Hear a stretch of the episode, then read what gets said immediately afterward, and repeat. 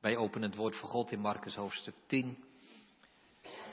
We lezen vanaf vers 13 tot en met vers 27.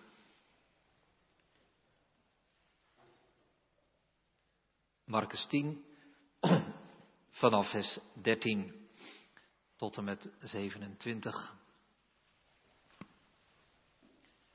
Het woord van God spreekt hier als volgt tot ons. Zij brachten kinderen bij hem opdat hij hen zou aanraken, maar de discipelen bestraften degene die hen bij hem brachten.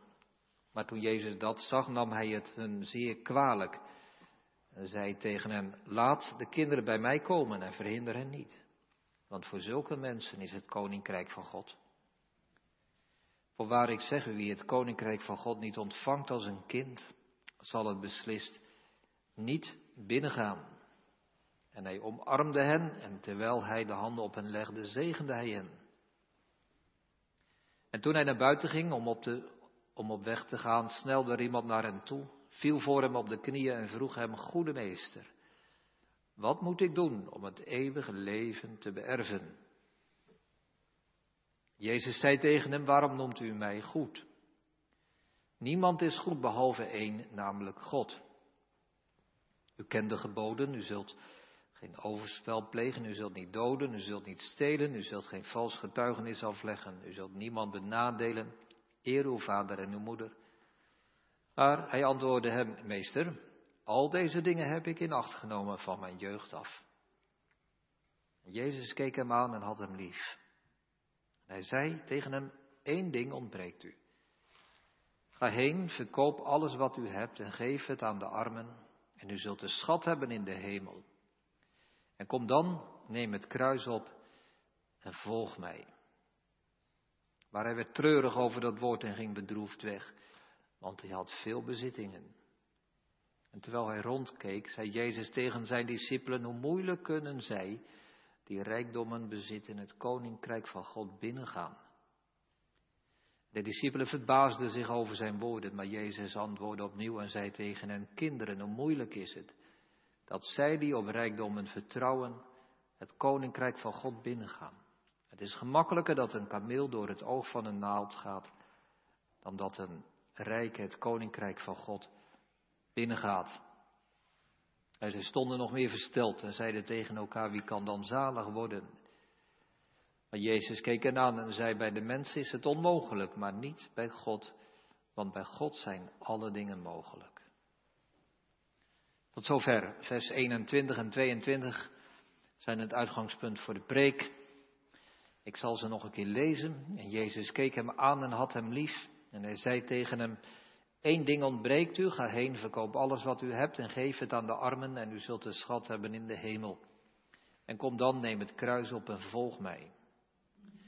Maar hij werd treurig over dat woord en ging bedroefd weg, want hij had veel bezittingen. Wat moet ik doen voor eeuwig leven? De vraag die deze man, de rijke jonge man, stelde en die we boven de preek van vanmiddag schrijven. Wat moet ik doen voor eeuwig leven? Drie punten. Ten eerste treurig zijn. Ten tweede loslaten. En ten derde besluiten. Treurig zijn. Die man gaat treurig weg. En ja, daar hangt ook wel een bepaalde treurige glans over dit gedeelte. Daar staan we eerst bij stil, treurig zijn. Ten tweede loslaten, dat vraagt Jezus van hem, dat hij al zijn geld en zijn bezit, zijn rijkdom loslaat.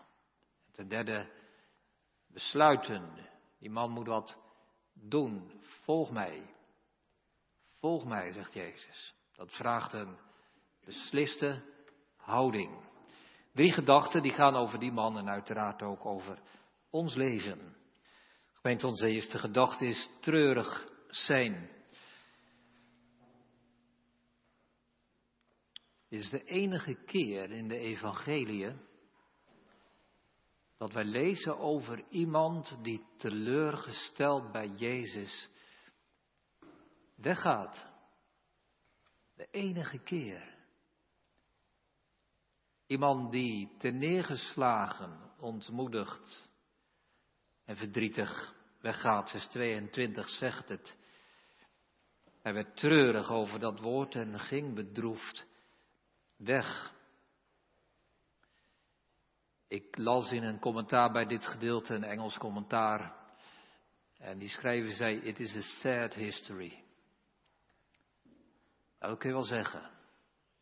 Iemand die treurig weggaat. Andere mensen waren bij Jezus gekomen, hadden nood bij hem neergelegd en gingen weer heen, getroost. Blij met genezing, met vergeving. Bevrijd, opgelucht. Verlost van een ziekte, van een melaatsheid, van een zonde. Zij hadden gehoord, ga heen in vrede, uw geloof heeft u behouden. We hebben net daarvoor gelezen in het gedeelte dat we erbij gelezen hebben, in de versen ervoor. De kinderen hebben de armen van Jezus om zich heen gevoeld en de zegen van Jezus gekregen, maar deze man niet. Hij komt met haast naar Jezus toe, gejaagd, onrustig, gespannen, gedreven. Zo stel ik me voor. En vervolgens gaat hij langzaam weg met neergebogen hoofd.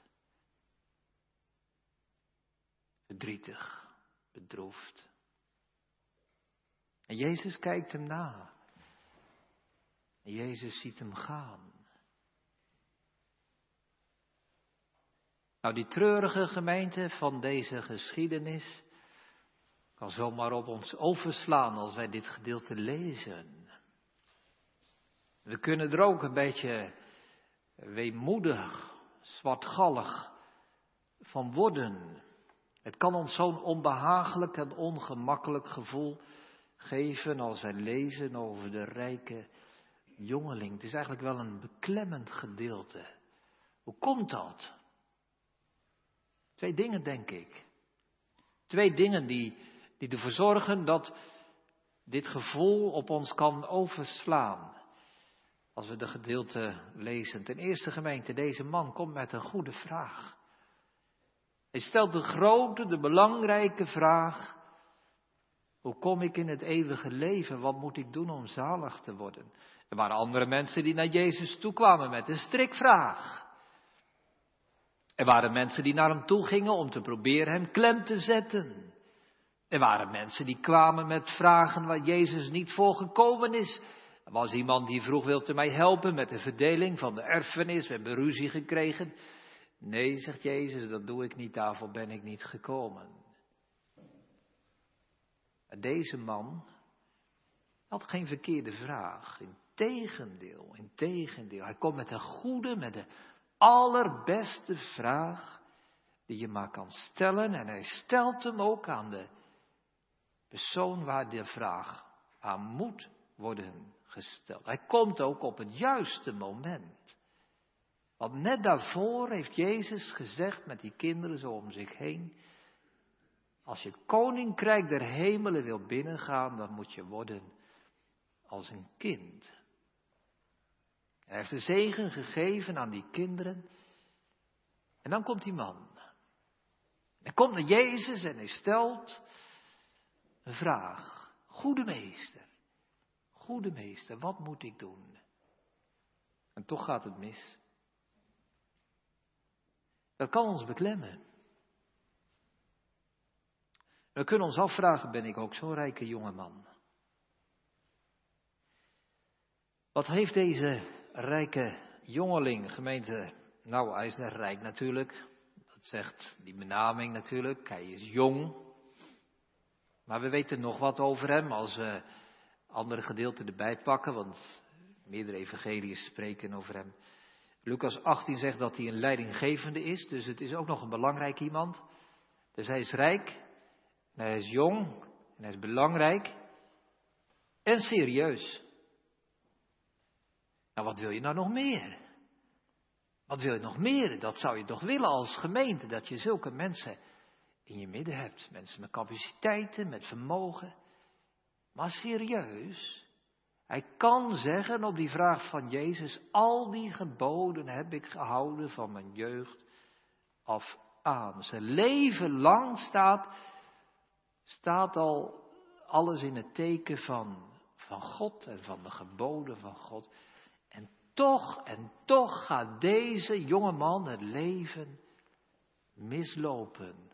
We weten niet, dat, dat is waar, we weten niet hoe het verder gegaan is in zijn leven, maar dit staat er over hem.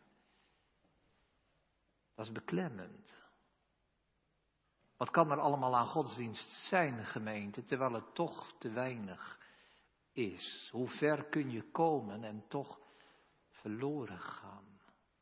Is het dan blijkbaar moeilijk en ingewikkeld om zalig te worden? Tweede punt wat ons onaangenaam valt.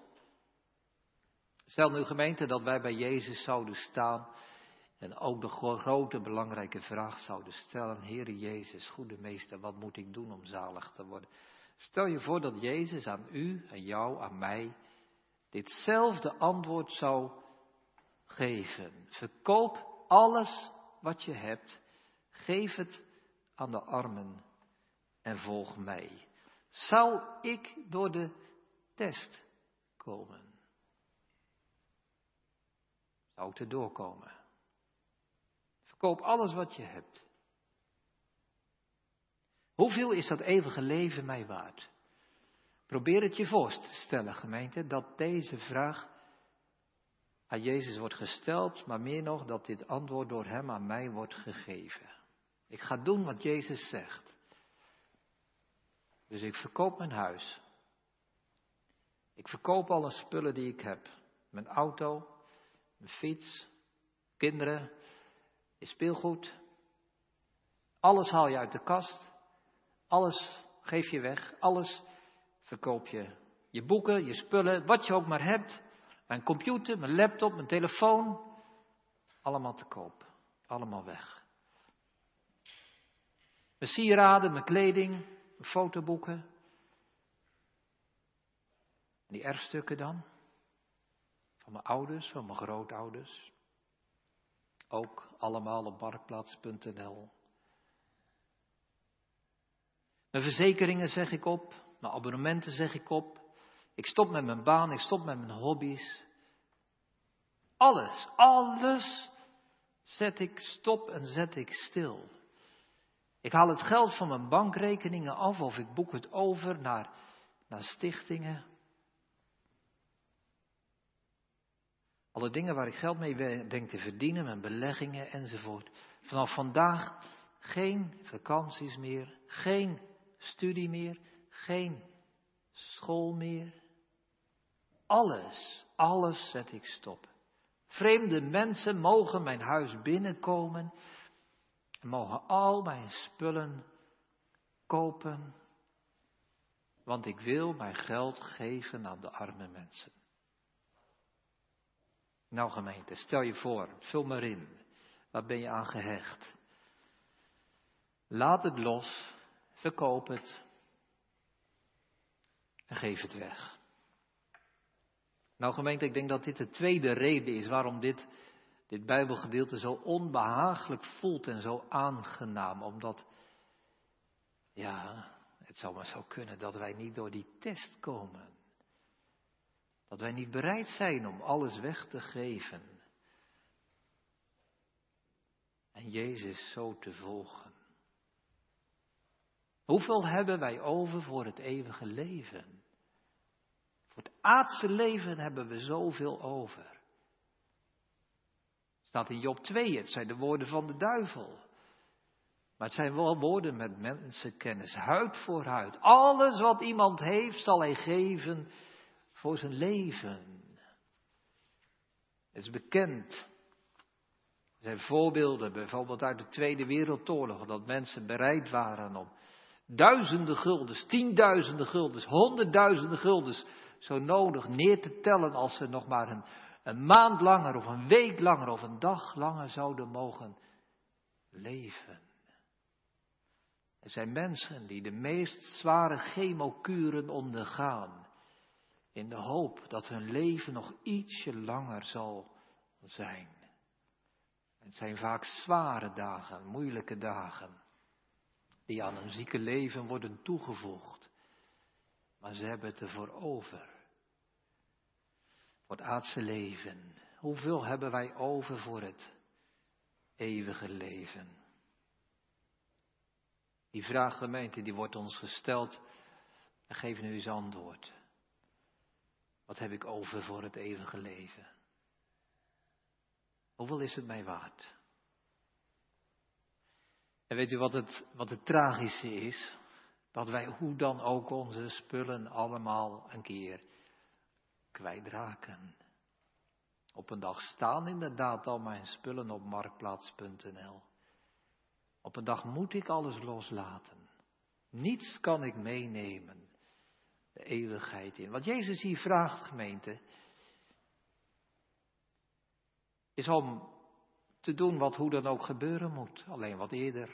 Niet de laatste dag van je leven, als wij hier sterven en niets meenemen, maar, maar nu al loslaten. De Bijbel is er heel duidelijk over. Rijkdom, gemeente, kan ons niet in de hemel brengen, maar het kan ons wel uit de hemel houden. Geld kan ons niet zalig maken, maar geld kan ons wel in de hel brengen. Wij vinden rijkdom en bezit vaak een zegen, maar in de Bijbel is het vaker een vloek. Jezus zegt dat en noemt het tegen deze rijke jonge man. Verkoop alles wat je hebt. Geef het weg. Hij ging treurig heen, want hij had veel bezittingen. Gemeente, wij mogen ook wel treurig en bedroefd zijn als iemand van ons, als sommigen van ons, verloren zouden gaan. Omdat we geen afstand kunnen nemen van onze spulletjes en van onze rijkdom. Onze eerste gedachte, treurig zijn. We gaan naar de tweede gedachte. Loslaten. Toch gemeente moet er meer te zeggen zijn, uiteraard. Jezus vroeg niet aan deze man om nog meer te doen dan hij altijd al ze gedaan had. Maar Jezus vraagt hem om wat los te laten. Dat is wel belangrijk. We zouden kunnen denken, deze jonge man heeft zijn hele leven al gedaan wat hij kon. Alle geboden heb ik onderhouden van mijn jeugd af aan, zegt hij. En nu vraagt Jezus om hem nog meer, aan hem om nog meer te doen. Ja, maar ik doe al mijn best. Ik doe al zoveel. Is het dan nog niet genoeg? Is het dan nog te weinig? Dat zijn vragen die ook ons vaak kunnen bezetten. En misschien neem je het jezelf wel kwalijk en dan zeg je, ja, ik heb te weinig dit. Ik heb te weinig dat. Heb ik wel genoeg van dit? Heb ik wel genoeg van dat? Ik zou eigenlijk, ik zou eigenlijk toch meer bezig moeten zijn met de Bijbel. Ik zou toch eigenlijk meer moeten bidden. Ik zou toch meer stille tijd moeten hebben. Heb ik wel genoeg geloof? Heb ik wel genoeg zondebekennis? Heb ik wel genoeg liefde tot God? Ja, ik doe mijn best en dan, en dan lees ik dit gedeelte in Marcus 10 en dan vraagt Jezus, nog meer? Nee, gemeente, dat is niet zo. Nee. Jezus staat er in vers 22. Jezus kijkt hem aan, vers 21. En had hem lief. Dus Jezus heeft niet zo'n minachtende blik in zijn ogen. Jij, jij rijke jongeling, jij verstokte fariseeën, jij denkt dat je de hemel kan verdienen. Nou, nee, nee, Jezus kijkt hem helemaal niet met minachting aan, maar Jezus, Jezus heeft hem lief.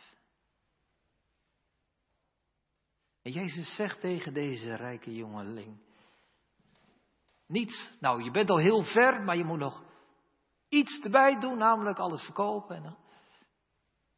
Jezus zegt niet, je hebt nog te weinig, maar je hebt te veel. Je moet loslaten.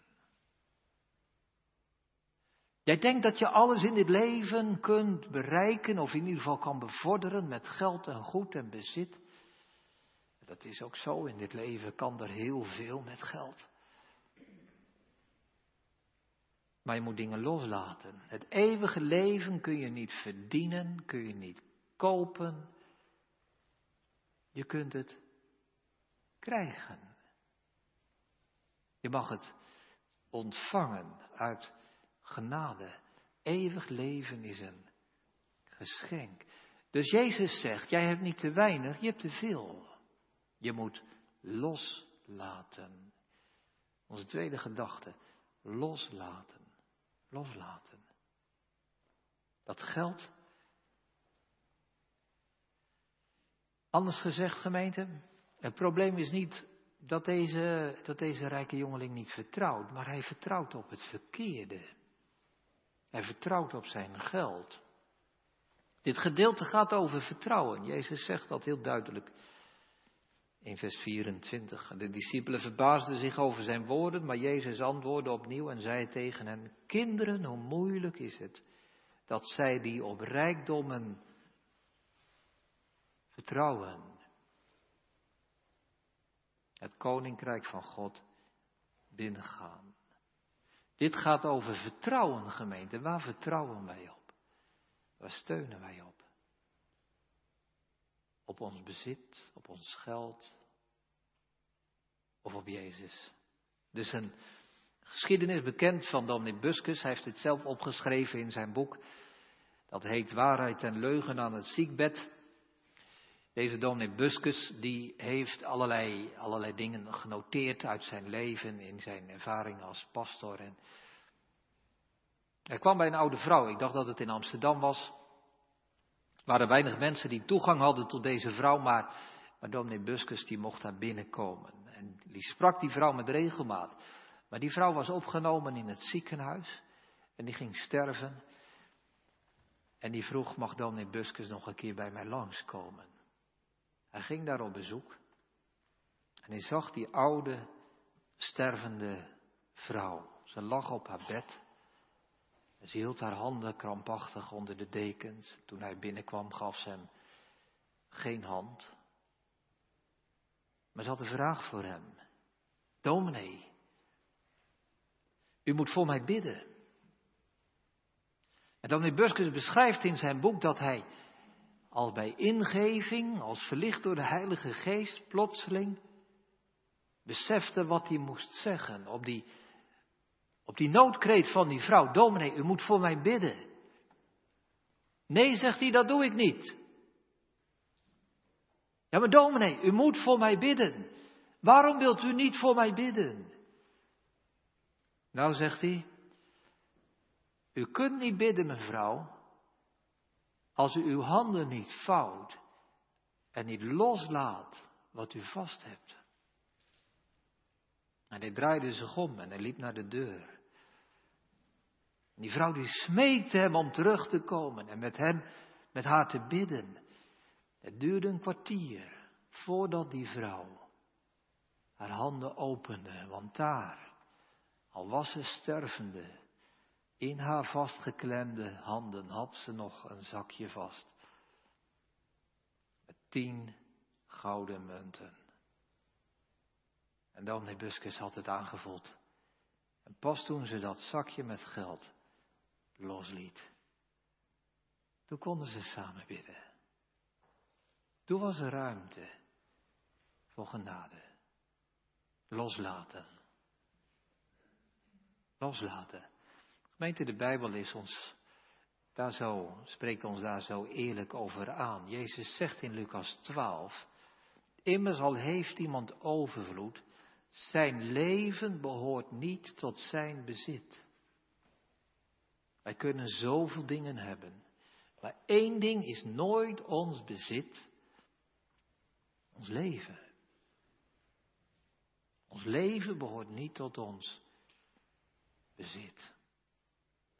En dit is een zaak van vertrouwen. Jezus vraagt ons om te doen wat wij hoe dan ook zullen moeten doen. Loslaten.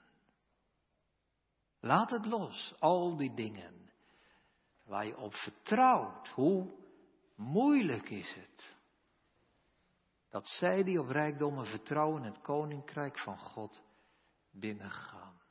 Dus gemeente, laat ik dat wel duidelijk zeggen hè, vanmiddag. Jezus stuurt deze rijke jongeling niet weg hoor. Jezus zegt niet, ja, voor jou geen plaats. Jezus heeft gezegd, wie ook maar tot mij komt, zal ik beslist niet wegsturen, uitwijzen. Ook deze rijke jongeling heeft hij niet weggestuurd. Hij ging zelf. Hij ging zelf. En Jezus liet hem gaan. Hij keek hem na. Hij had hem lief. Maar de rijke jongeling durfde niet. Hij vertrouwde op zijn geld. Hij vertrouwde meer op zijn geld dan op Jezus. Nou gemeente, gaat dit alleen over geld? De een is rijker dan de ander, de een heeft meer dan de ander. Misschien dat u, dat jij zegt, nou zo rijk ben ik niet.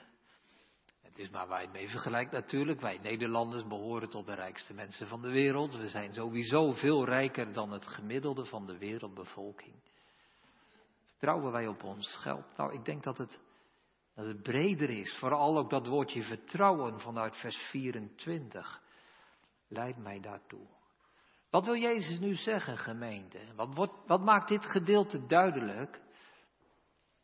Nou, dat al die dingen die in dit aardse leven voor ons waardevol zijn, voor God niet meetellen. Dus voor de een kan dat geld zijn. Als je veel geld hebt, ben je gewend dat mensen echt wel een stapje harder voor je lopen. Dat als je wat zegt, dat mensen goed naar je luisteren, want je, want je bent rijk. En de ander is gewend dat mensen hem aanzien en ontzag geven, omdat je sterk bent, intelligent bent, invloedrijk bent, machtig bent. We hebben allemaal wel iets waar we ons, onze identiteit, ons zelfbewustzijn aan ontlenen. En voor de een is dat inderdaad geld en voor de ander is het macht of status of intelligentie of trots, waardering van mensen. En wat Jezus hier vraagt, is om dat er allemaal eens af te halen en niet mee te tellen. En Jezus zegt, telt ook niet mee voor God. Dit is de vraag voor ons gemeente. Wie ben ik nu? Zonder mijn geld, zonder mijn status, zonder mijn intelligentie, zonder mijn macht, zonder mijn ambt, zonder mijn. Vul maar in. Wie ben ik als zondaar voor God? Uitgekleed en afgestroopt gewoon ikzelf zonder, ja, zonder al die dingen waar ik mijn ik, mijn identiteit, mijn zelfbewustzijn aan ontleen. Nou, dat gaat eraf, zegt Jezus. Ik kan het ook anders zeggen, gemeente, dit is nu precies het evangelie. Als wij lezen in Jesaja 55, dan vinden we dat een geweldige, prachtige, bemoedigende tekst. Als er staat dat wij mogen putten van dat water. Kom, koopt en eet zonder prijs en zonder geld. O alle gij dorstigen, kom tot de wateren. Je hoeft er niks voor te betalen. Kom, zonder geld. Zonder geld? Zonder geld? Dat is het evangelie. Kom naar hem toe zonder geld. Zonder al die andere dingen die in deze wereld zo meetellen, waar we mee voor de dag kunnen komen. Maar Jezus zegt, de relatie tot God valt het weg en telt het niet mee. Zo wil ik je zien. Zo kun je komen. Er zit ook wel, denk ik, gemeente, een hele mooie, misschien wel bemoedigende kant aan. We denken vaak als je maar, hè, als je maar uh, goed verstand hebt, als je psychisch in evenwicht bent, dan, ja, dan zul je ook wel een betere gelovige zijn. En die mensen die, die psychisch zo labiel zijn, ja, dat zijn meestal niet van die echt goede gelovigen. Ik denk dat het eerder omgekeerd is. Juist als wij weten en ervaren dat we zwak zijn, misschien heb je wel een diagnose van autisme of borderline. PTSS of, of wat dan ook. En denk je, kan ik wel geloven? Wie ben ik eigenlijk? Ik heb een diagnose. Ik heb wel afwijking. Ja, maar, ja, maar juist dan. Je kunt niet dan. En je hebt ook niet de gedachte dat je bij Jezus kan komen en zeggen, kijk maar hier is met mijn mijn stabiliteit, met mijn psychische krachten. Nee.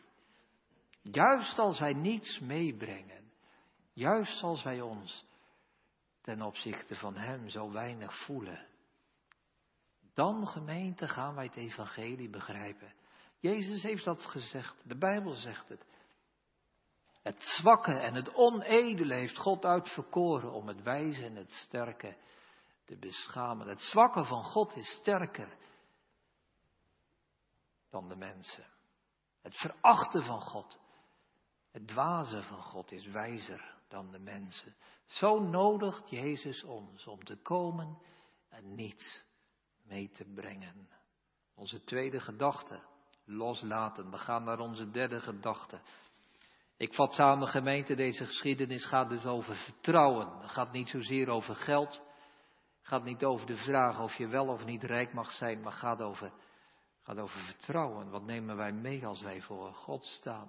Dit gedeelte gaat dus ook niet over de vraag hoeveel geld moet ik nou geven voor de kerk en de diaconie en voor goede doelen. Moet het 10% zijn of moet het minder zijn of moet het meer zijn? Gaat het helemaal niet over. Nou, gelukkig zegt iemand. Blij om te horen, dominee, dan hoef ik gelukkig niet alles weg te geven. Nou, inderdaad. We moeten het aandachtig lezen, gemeente. Jezus zegt niet tegen die rijke jongeman: van koop alles wat je hebt en geef het aan mij. Nee. Jezus zegt: verkoop alles wat je hebt en geef het aan de armen. En kom dan naar mij en volg mij. Jezus hoeft dat geld van die jonge man helemaal niet te hebben. God vraagt vandaag ook niet ons geld van ons en ons bezit. Maar Jezus zegt tegen die rijke jonge man: Ik hoef jouw geld niet. Ik wil niet jouw bezit. Ik wil jouw leven. Ik wil jou. Hij keek hem aan en had hem lief. Hij zegt: Ik wil jou hebben. Volg mij. Dat zegt Jezus ook tegen ons. Hij wil ons geld helemaal niet hebben, gemeente. Jezus kan de wereld wel regeren en zijn kerk in stand houden zonder ons geld. Hij wil niet ons geld hebben. Hij wil ons hebben. Hij wil jou hebben. Hij wil dat wij Hem volgen. Ik dacht gemeente in de voorbereiding, dat moment van Jezus en die rijke jonge man. We kennen zijn naam niet, we weten verder niet zoveel van hem. Maar dat is, dat is wel een moment echt in de wereldgeschiedenis. Die man die daar naar Jezus kwam en zijn vraag stelde. En dan plotseling dit antwoord krijgt. Dit gaat niet alleen over hem. Dit gaat over, over, over alle mensen uit de hele wereldgeschiedenis. Ook wij staan plotseling voor Jezus en Hij geeft ons een antwoord dat wij totaal niet hadden verwacht. Volg mij. Laten we die woordjes niet vergeten, gemeente. Anders zou, dit een, anders zou dit een gebeurtenis en zou dit een preek kunnen worden over geld. Verkoop alles wat je hebt. Geef het aan de armen en dan, en dan kom je wel in de hemel. Nee, nee. Jezus zegt, volg mij. Daar gaat het om. Het gaat over, over wat Jezus zegt over zichzelf. Wie kan er, wie durft er zoiets te zeggen? Hoe kom ik in het eeuwige leven? Jezus zegt, volg mij. En je komt in het eeuwige leven. Maar dit is dus duidelijk gemeente dat Jezus van deze rijke jonge man een concrete daad en actie vraagt. Een besluit, een handeling. Jezus zei niet tegen hem, rijke jonge man, zou jij eventueel misschien wellicht bereid zijn om alles weg te geven als ik je dat zou vragen? Waarop de jonge man zei, dat is een goede vraag, daar moet ik nog eens over nadenken. Zou jij bereid zijn om alles los te laten? Dat zegt Jezus niet. Jezus zegt niet, zou je bereid zijn? Hij zegt niet, zou je het weg willen geven? Maar hij zegt, geef het weg. Laat los. Volg mij. Hij vraagt een daad, hij vraagt een actie, hij vraagt een besluit. Het valt mij op, gemeente, ja, ik, je moet er eigenlijk niet te veel op gaan letten, want dan hoor je het heel vaak. Maar wij dominees hebben nog wel eens de neiging om bij de preek te gaan zeggen, gemeente, laten wij nadenken over. Ja, de Bijbel gaat helemaal niet zo vaak over nadenken. De Bijbel gaat over doen. Jezus zegt niet, denk er eens over na wat je met je geld wil doen. Maar Jezus zegt, geef je geld weg. Dus gemeente, geloven is niet een gedachte-experiment. Wat zou ik doen als ik in die situatie zat? Ja, daar moet ik nog eens over nadenken. Dat is wel een goede vraag. Maar geloven vraagt een keuze, een besluit. Laat los, zegt Jezus, als je op mij vertrouwt. Durf je los te laten. Goede meester, zei hij. Als wij Jezus goed noemen, gemeente, zijn wij dan bereid om echt te doen wat Hij vraagt? Om Hem echt te geloven. Als Hij hier zegt, volg mij en je komt in het eeuwige leven. Dat is wat Hij belooft. Volg mij en je komt in het eeuwige leven. Als wij straks naar huis gaan, als wij dit kerkverbouw verlaten, gemeente, dan kijkt Jezus ons na. Als we thuis zijn, als we straks na de preek de laptop dichtklappen, dan ziet Jezus ons. Hoe ziet Hij ons? Zijn wij bedroefd, treurig, sad, omdat we niet durven.